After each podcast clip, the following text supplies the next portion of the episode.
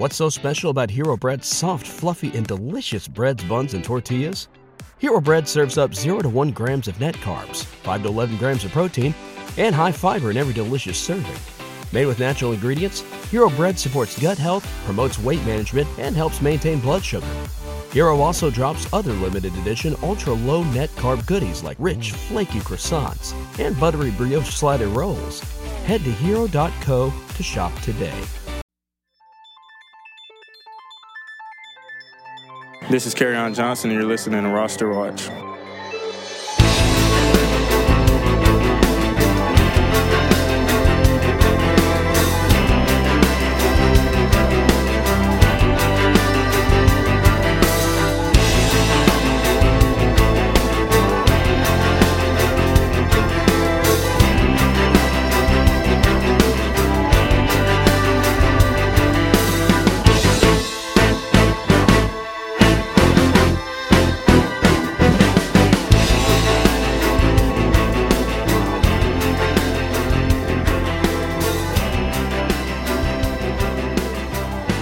Ladies and gentlemen, Roster Watch Nation, welcome back to the epic Roster Watch podcast brought to you by rosterwatch.com. My name is Alex Dunlap here with Byron Lambert, live streaming episode 217 of the podcast. Uh, as we're getting ready, I should ask you before we started, Byron, like, I guess uh, we got our credentials in and everything ready for the NFL Combine. I saw you forward me the hotel link last night. What day do we get in? Because I, I, need to get my flight. Okay. So so the so the so the meetings with the coaches and the GMs and stuff start early Tuesday morning. Is that the deal? Yes. And then we have that just for one day. So that's going to be a big day. Uh, make sure if you're watching us on YouTube, Periscope, Twitch, any of these, uh, Facebook, make sure you subscribe to the podcast, uh, the Roster Watch podcast, and Apple Podcast, Stitcher, wherever it is that you listen, you can find it there and we'll have a bunch of awesome content from there at the combine. Always super excited about that event. Not only to you know meet the prospects and break down their athletic testing, but also just we get access to all 32 coaches and GMs, minus Bill Belichick, who certainly will not be talking this year. I wouldn't think, but, but you know, I mean, maybe it's like who knows? Belichick always does shit that surprises you. Like the one year where you say there's no way he comes out this year to answer all these Brady questions, just the year he shows up first. Belichick never talks, and the Cowboys general manager never speaks either. yeah, that's definitely true. But he does he he does speak. He just does it in the in the uh, big Cowboys bus outside, and only for a few select reporters. Right. Um, we got a bunch of we we have a bunch of work to do on the best ball cheat sheet.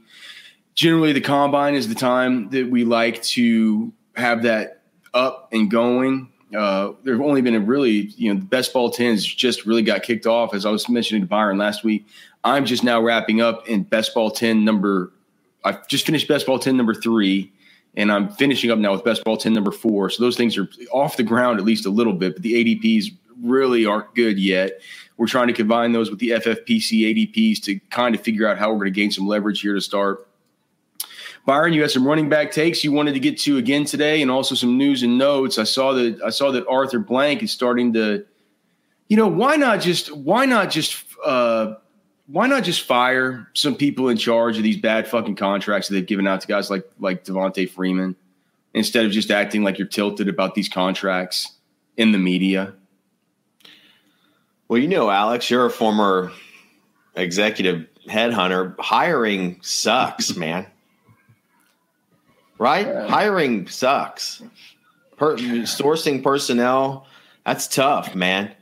And so I guess a guy like Arthur Blank, man, you know, he's maybe just still looking for the path of least resistance. Seems like it's time for regime change in Atlanta, but suppose I can buy the argument. Maybe this this group gets one more year here, and uh, maybe last year was a bit of an anomaly. So much of it has to do with the quality. Is anybody ever going to pay a running back ever again? What is Tennessee going to do? Derrick Henry's well, going to hold out, isn't he? He's going to have to hold out. No, like people need to. People at now. It's been the Gurley contract. It's been like even the Zeke contract is now looking like it's going to swindle the Cowboys. They're not going to be able to pay Dak and Byron Jones and, every, and everybody that they need to keep after last year paying, you know, Zeke and Jaylon Smith and guys, you know, guys like this. Now, when it's important players like Amari, Dak, Byron Jones, there's just there's there's not enough money.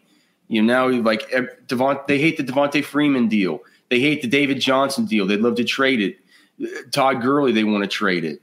Zeke's making this thing pro like Derrick Henry's not going to get his not going to get his his money. I don't think not at least not right off the bat, and that worries me about him. I know we're not even talking. It's it, it's it's early to be doing a stream. We're not even talking about him. We're, what we're, well, it's a fascinating test, and it's not too early because I didn't quite. I figured I'd save it for next week's podcast. Is you know one of the things we do in preparation for the NFL Combine is.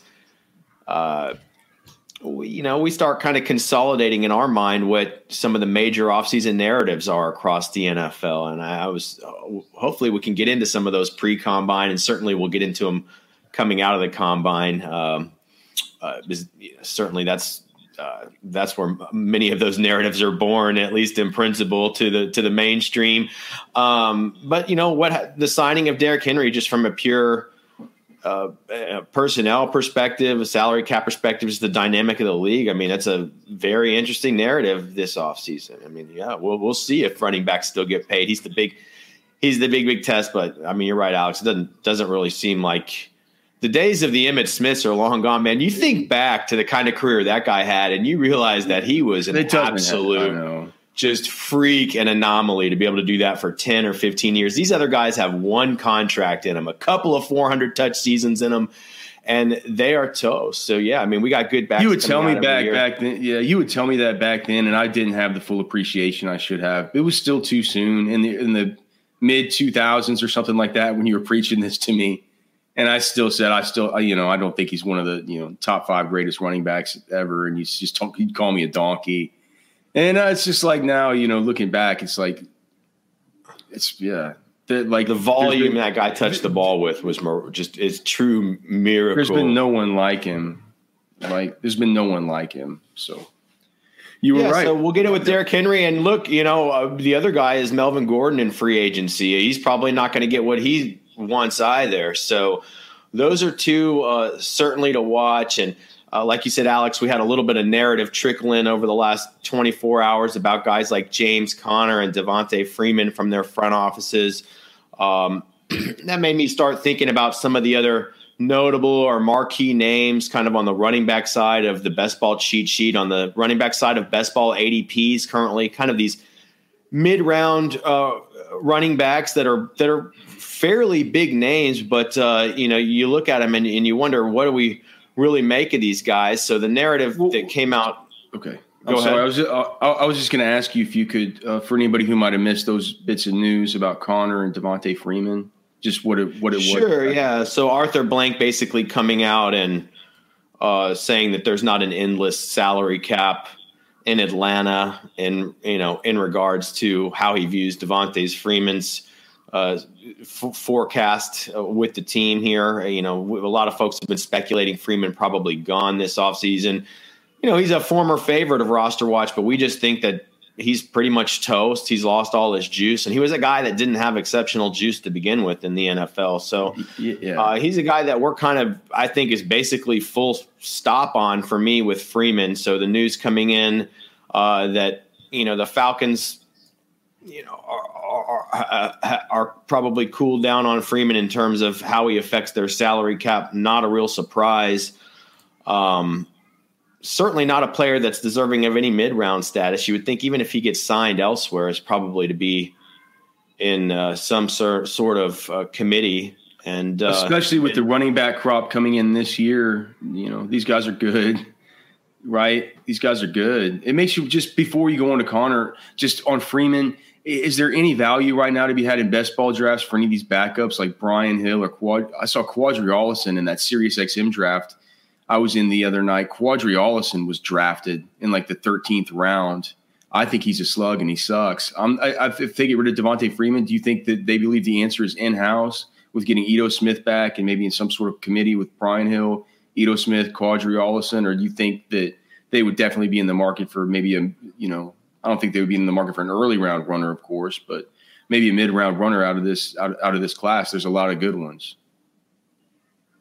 I mean, I expect them to be in the market for running back, you know, likely in the draft, especially if they're concerned about the salary cap. I think I suppose if you could get Ito Smith or Brian Hill at the very end of your draft, I could get in on one of those. and, in best ball is just a flyer. In best ball, that's probably a decent pick. Getting one of those Right. guys, whoever you can get at the end, and not Qadree Ollison. But I suppose if it could be Ito Okay, or good, potentially Brian Hill at the very Right. end, then that that that makes a little bit of sense. You know, and what we did see out of Devonta this year, you know, in the in the case that he does go to another team is he still has some PPR relevance, but even for that to happen, he had, you know, he had to be in the backfield for 65, 70% of snaps. And that's a real concern projecting him to get that kind of workload if he goes elsewhere uh, in free agency and what's likely to be a committee. And then uh, the other bit of, you know, narrative trickling out, as I mentioned, uh, out of Pittsburgh is GM Kevin Colbert of the Pittsburgh Steelers uh, just came out and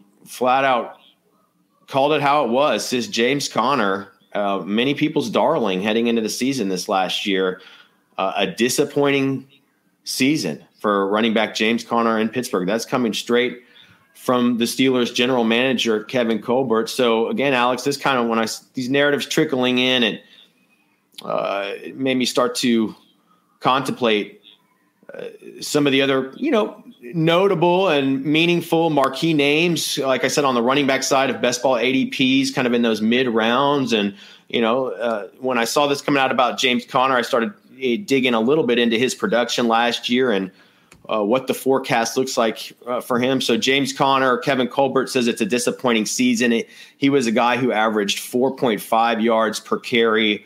Uh, in 2018, that dipped to four yards a carry flat. In 2019, we do have James Conner going into the final year of a cheap rookie deal. So, in some regards, maybe we could expect the Steelers to just run his wheels off Yep. this next season. Now, on the other hand, we do have Benny Snell, who was a rookie last year, who was added to the mix with Jaylen Samuels, uh, two good backup running backs. And, you know, I, I think that while when you have Snell and Samuels, uh, the handcuff situation, the backup situation devolves a little bit into a cannibalistic scenario because both those guys can play. Both of them have some three down uh, capability there. Now, James Conner, uh, he's averaged less than 12 games played uh, per season so far in his career. Was it 10 last year? It was nine or 10, right? It was 10. I think, it was 10 last year. Yeah, 10. Yeah. So he, he he played 10 last year. He averaged in the games he played, he averaged 14.8 PPR points per game, which is basically you know, that's that's basically like what you got out of Le'Veon Bell last year. And I think people would consider what Le'Veon Bell did to be a disappointment last season, right? It's about like Le'Veon Bell or Gurley, and neither of those guys were guys you'd love to have on your fantasy teams last year. Sure. And I mean, it was only 15 touches a game last season for James Conner.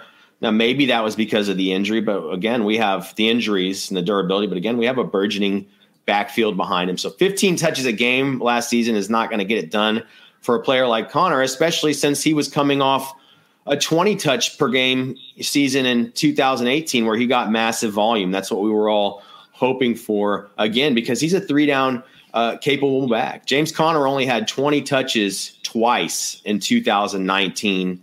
Again, he obviously wasn't fully healthy, uh, but the team has three solid backs now. And I think with Benny Snell going into year two, he is going to deserve a little bit more time this next season. Uh, where James Conner still shines, though, Alex, he's he's he's still quite impressive in the uh, receiving category. When he did play this last season, he was good for three to five receptions per game, which is a real boon in uh, PPR. So, you know, a, a lot of the outlook for James Conner, I believe, will also have to do with how we forecast the quality of the Steelers' offensive line and their offense in general. We're hearing that Big Ben is looking good for a, a return, which would obviously be oh, I'm tremendous sure. for anybody. Yeah, I on mean, the they're Steelers' saying offense. they're saying he's still a month off from, from from throwing a tennis ball. Was last I heard, but I mean they're they're certainly expecting him back. I Big Ben's never really been that healthy, and he's as old as all these guys that are falling off the cliff, right? Is he as old as Eli and Rivers? Yeah, Like, oh yeah, it's all the same draft class. Aaron Rodgers think- not too behind him. I think Ben probably treats his body a lot shittier than those guys too, just by the by the all the motorcycle stuff and the. I'll bet you he eats worse food. You know. The other good thing about the Steelers running back situation is they have a formidable defense. So even if that offense isn't high octane, maybe as we've seen it in the past, the Steelers can maintain a game script with the play of their defense that will, um, you know, support the running backs. I guess just you know the question is James Conner is a big name. He's a guy you still have to. He's garnering a mid round ADP. I mean, I look at this and I start to think, man, uh, this whole group of guys, I feel a lot more comfortable round five. You know, these, you know, James Conner is, you got to draft him as an RB2. Yeah, I think there's a lot of reason to believe he can be an RB2, but you sure as hell would like to draft him as an RB3. It's just, uh, that's, it doesn't seem like, um, that's what the circumstances will, uh, you know, will provide currently uh, based on ADPs with James Conner, Alex so in the Sirius XM, um, you can people watching on YouTube can just see I've pulled up a, a, screen share here that doesn't really add much to the. If you're listening on the podcast, it doesn't really add much because I'll be explaining sort of what I'm looking at. But so if I just look at where I had priced in just based on initial early ADPs that are bad ADPs, but we got to start somewhere. Um, James Conner somewhere between I priced. I initially priced him in somewhere between in a 12 team league and a half point PPR between pick 39 and 42. So fourth 4.3 to 4.06. And as you'll see here, when I did the Sirius XM Experts draft the other day, he was in the, he he was the guy who fell out of this range. Le'Veon Bell didn't fall out of where I figured he would go. Neither did Chris Carson, Mark Ingram, Marlon Mack, or even the rookie D'Andre Swift.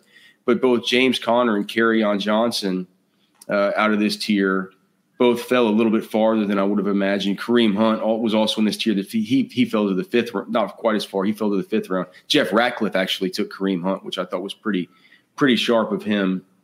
Um, so do you think that whenever you look at the ADP for James Conner, do you believe that he belongs more in this sort of these guys went a lot earlier? The Derrius Guices, the Raheem Mosterts, the Damien Williams, who I've already decided needs to kind of come up a little bit. Does James Conner belong more in that sort of tier? Do you believe? Uh, I do believe so, but it does sound like the experts, the way they're drafting, you know, it's not necessarily in accord with the current ADPs, but it, it, at least it feels like the industry is starting to get this right. That some of these players, like Conner, may be a tad bit overvalued versus that other group of players that uh, you said the experts were kind of drafting ahead of ADP. The guy says maybe the Damien Williams, certainly all guys I, I, wanted to talk about in this podcast today. Okay, great. Well, just before we get off of Conner, do you feel like it's because Benny Snell only four targets last year? I mean, you you said that you know Conner was good. I believe Conner had play. Conner caught a good amount. Good amount. Of, did he catch like thirty six balls? Option. Yeah, in ten games. So I mean, that guy has a pretty good receiving floor to him. But the pro, the problem is, it's not just Benny Snell that's there. There's also Jaylen Samuels, whose calling card is is catching footballs out of the backfield. It's like you'd say, what does Jaylen Samuels do well? Well, he catches footballs out of the backfield really well and is a good. To me, the way that I see it, if I when I when I look at this whole thing, it's like if you take Benny Snell and Jaylen Samuels and you put them together, it's like that gives you um, a guy like Conner, right? You take the between the tackles, good player that Benny Snell is. You take the good receiver that Jaylen Samuels is. You put those two guys together, it feels kind of like Conner. So uh, the fact, I don't know. The, the fact that Colbert said that, look, he's still a starting running back in the league and all this stuff like that, it makes me think he's still going to get first crack at this and maybe first crack at three down work. Do you think that the new normal is just a three way committee here, though? Like, is that what we're. Uh, maybe something like we saw in Baltimore a little bit this last year. I mean, difficult to make a case that James Conner is in line for any more than 15 to 18 touches if you want to try to be rational about your projections and where he's slotted. I mean, that's a fair number to go off of. I mean, you hoping for the 20 touches. It didn't happen last year. Now the backfield's more crowded. Suppose it, I suppose that's a best case scenario. I don't think it's what you can plan on. Certainly, the team's he's a volume guy. The team's gotta wanting to get him the ball more than 15 times a game if he's healthy, but I mean, that's we got to you got to use that as the floor because that's what we saw this last year. So I would slot James Conner 15 to 18 touch guy who's getting, you know, he gets his three, four receptions a game when he's healthy. So that's solid for PPR. And, um, you know, to me, that makes him probably, probably a low end RB2 when it's all, you know, said and done. Okay. I mean, that makes sense. The, the question is, when you're going to get your wide receiver to, if you want to get into this Stefon Diggs, DeVante Parker, DK Metcalf sort of area, I have a feeling we're going to be talking more like James Conner versus the, a, a good back end running back two versus a good back end wide receiver two in that spot. So these the particular areas that I have a small bit offset on the cheat sheet right now for my initial value proposition uh, might need to be sort of consolidated a little bit there. I think with the exception of a few of those guys at the very top who were going about exactly where I had them priced in. Um, who else do you want to talk about besides Conner? Well, the good news is a little downward pressure on Conner's ADP. All of a sudden, he could become could, he could become a, a, a value. A yeah, if we're talking road, fifth right? round, if we're talking fifth round, I think that's too late, right? I mean, it's too late. I'd have priced in at the four, or you know, like I said, four four point zero three to four point zero six hey, he had no takers there. So just yeah, Alex, you brought you brought up a handful of the other guys that were, uh, uh, I guess, popular in your Sirius XM uh, mock draft, and so let's. Uh, one of those that you mentioned is um, a little bit polarizing right now when you get to that area of the draft on the running back side of best ball ADPs and the best ball cheat sheet at rosterwatch.com is Detroit Lions running back Kerryon Johnson, a player who averaged 5.4 yards per carry as a rookie. Uh, he plummeted down to 3.6 yards per carry last year in his sophomore uh, season. Kerryon heading into the third year of a four year rookie contract. Uh, we did see Bo Scarborough emerge a little bit as the hammer down the stretch last year uh, for the Lions as Kerryon was uh, trying to attempting to come back from that really a, a significant knee injury. Um, but behind, but other than Scarborough, unless you're still a Ty Johnson truther, there's really nobody behind Kerryon on on the Lions uh, depth chart. You know, perhaps they could go in on day two or day three in the draft at the running back position uh, with Kerryon. Real concern: only 18 games played in his first two seasons. He played 10 games as a rookie, only played eight games in 2019. Again, hampered by what appeared to be a significant knee injury. Uh, he's a 15 touch per game so far in his career. That's Kerryon Johnson, running back Detroit Lions, which was the same in 2019 as it was in 2018. So, how many times do we always say you got to read the writing on the wall? You got to take things for what they are, read the tea leaves. We've always said the Lions want Kerryon to be a 15 to 18 touch per game guy. We've always said that's exactly how he views himself. And look, the Lions, it's it's the perspective the Lions espouse, espouse annually at the combine is that he's not they they never want to give him the workhorse you know moniker it's uh, infuriating so, that you can ask and ask is it time to give him more touches? Like ah, we're yeah, we're not sure. We want to just keep on wallowing around here as a shitty team. It's like it's just yeah it's, and the, the thing with Kerryon that's enticing is his three down capability but very very concerning was you know the bottom fell out on his reception total this last year. I mean, that's just in a guy that we're concerned about volume and durability.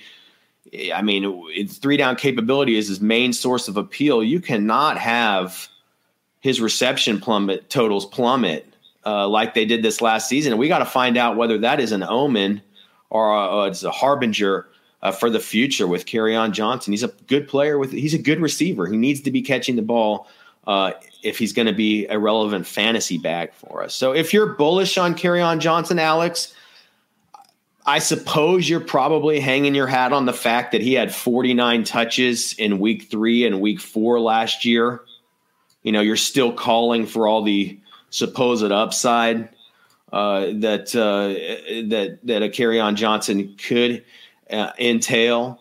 Uh, you know, but that was before he got injured. I mean, uh, he had a chance to keep that pace up before he got injured last year, and they didn't maintain that volume with him. So again, that's something that's a sign we need to look out for. So I guess my take, Alex, as I started digging into this, is I thought that maybe I was going to be high on Kerryon Johnson coming into this offseason, at least versus maybe what my anticipated ADP might be. I mean, you got to remember, Kerryon Johnson was going second, third round by the Yep. time drafts were in full swing this last year. And, you know, this analysis has kind of leveled me out a little bit on Kerryon. You know, it is still important to remember they don't have anybody else really other than Scarborough and Ty Johnson behind him. But I think if you're going to be real with yourself, you have to, you know, I think you come back to earth a little bit on your expectations with Kerryon. So, you know, is he a solid pick at that juncture in your best ball draft? Sure, I think so. I'll probably have my share at his current ADP. Uh, I just feel like after I looked at it a little more in depth, maybe I'm not as high on On Johnson rebound coming into the offseason versus ADP as maybe I had anticipated just a month or two ago. Well, in the ADP we're talking about, where he wasn't getting any takers, at least in the Sirius XM Experts draft, and where he's falling currently in the in the best ball leagues that I'm testing this thing in right now. You know, they're just constantly pouring into my in my email inbox um, that I'm on the clock. Kerryon's falling past. I mean, I, I I had him going in the fourth round just before the four five turn.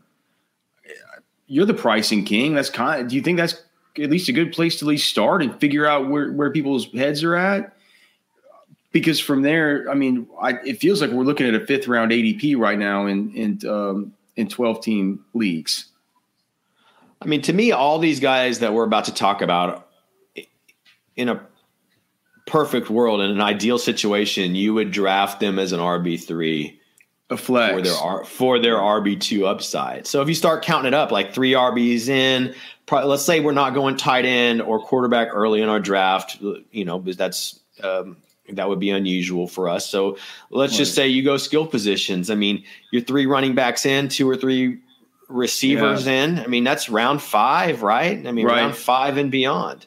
you don't want to take you because you don't want to be taking you might not want to be taking Kerryon as your running back two because it feels like running back two in the 12 team league is is his upside, especially when you I mean full circle back to Devonta Freeman, especially when you hear all the rumors now that they were trying to that the Falcons were almost got a deal done with the Lions last year for Devonta Freeman. The Lions wanted Devonta Freeman last year. They're gonna they're gonna they're gonna fuck carry, Kerryon and Kerryon Johnson owners at some point this offseason. if you're There's a gonna swindle draft coming. a- There's a if you're going to draft a projected 15 to 18 touch guy as an RB2, he absolutely has to profile like Mark Ingram did last offseason with the Ravens. I mean that Right. it's the, the only is- way that that's really really viable, right? And I'm you just you don't have that sense of faith in a Kerryon Johnson.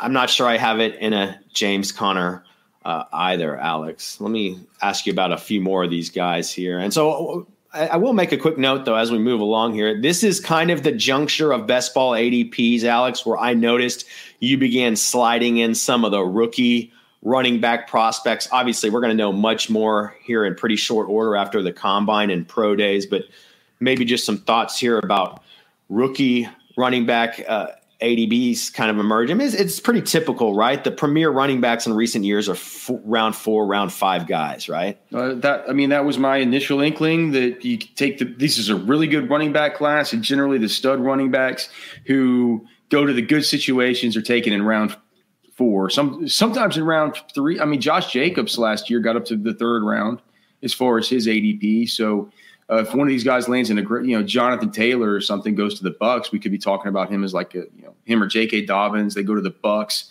and and you know with high draft capital, something like that. We could be talking about a dude that's more to like the two three turn. But I think it's prudent to start considering these guys in best. You know, this is what you you get a good edge in best ball, getting these guys early before their landing spots, before people would know exactly who they are. And um, we saw in the draft, the experts draft, both Jonathan Taylor and J.K. Dobbins. Deon- D'Andre Swift didn't drop out of this area, but both Taylor and Dobbins dropped out of this same area that we're talking about uh, here, uh, right around the you know beginning of the fifth round. Um, so I thought that represented good good good value there on those guys. What do you what do you think about the rookies? I mean, definitely at first thought, if there's a stud three down capable lead rookie back that's drafted to a good situation, even without knowing who that is right now, or maybe where he lands, you got to think that you're going to like that player more than a Kerryon Johnson. It, it, it's just it's it's it's good to take those shots on on on these good players, and we'll know more about how we have them stacked up, as Byron said, after we get our combine numbers, after we can put those into our models, and then after we get more film work done. You know, we've done most of our film work thus far. If you've been following on wide receivers, we'll get into running backs as soon as we get the meat of this wide receiver class done and get through a lot of the really good juniors.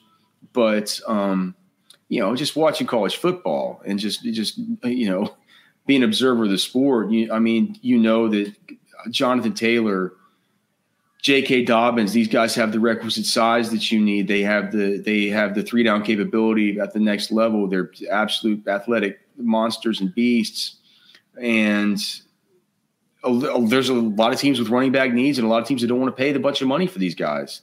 So. Um, we saw last year. We, we, we see it every year, but I mean, it's just look at last year: Devin Singletary, Miles Sanders, Josh Jacobs, all those guys. You know, very, very, very uh, valuable.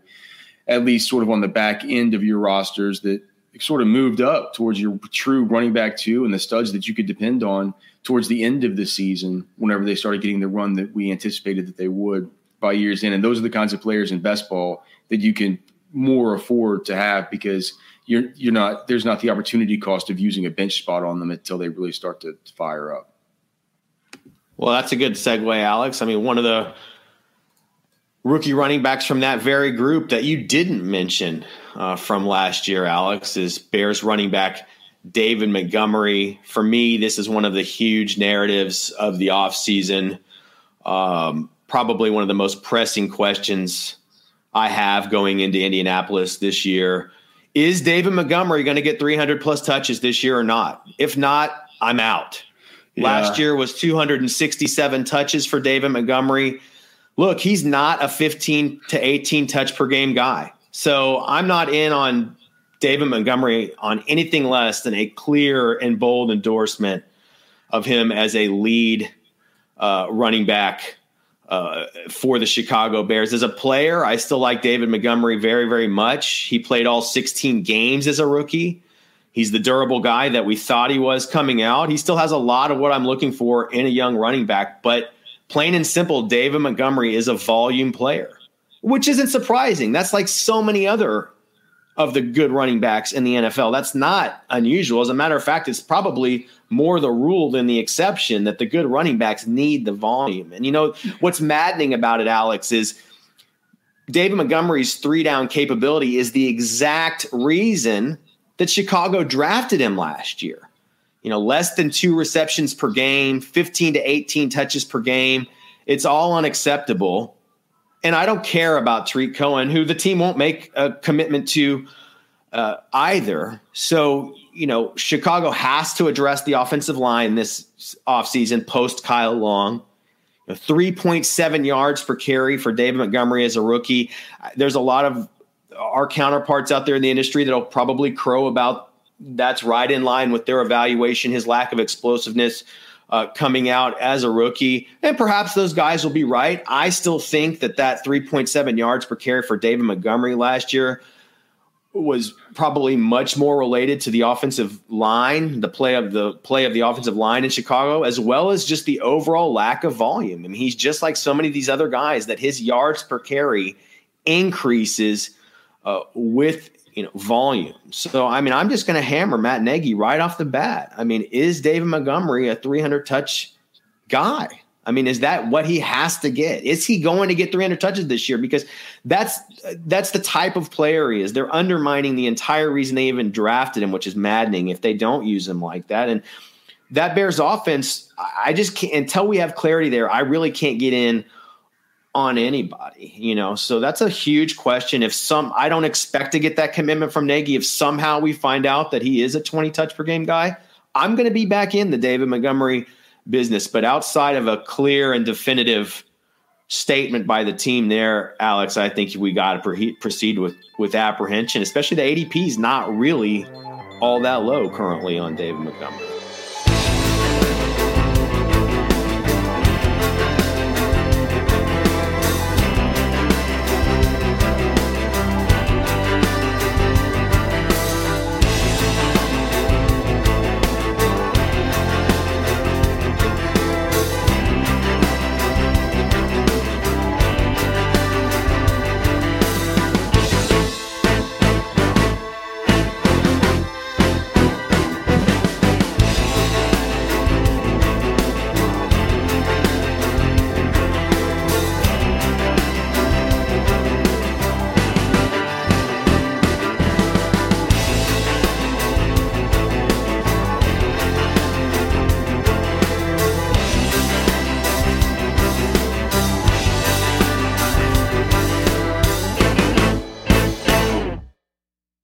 What's so special about Hero Bread's soft, fluffy, and delicious breads, buns, and tortillas?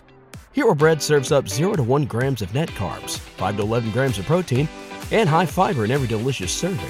Made with natural ingredients, Hero Bread supports gut health, promotes weight management, and helps maintain blood sugar. Hero also drops other limited edition ultra low net carb goodies like rich, flaky croissants and buttery brioche slider rolls. Head to hero.co to shop today.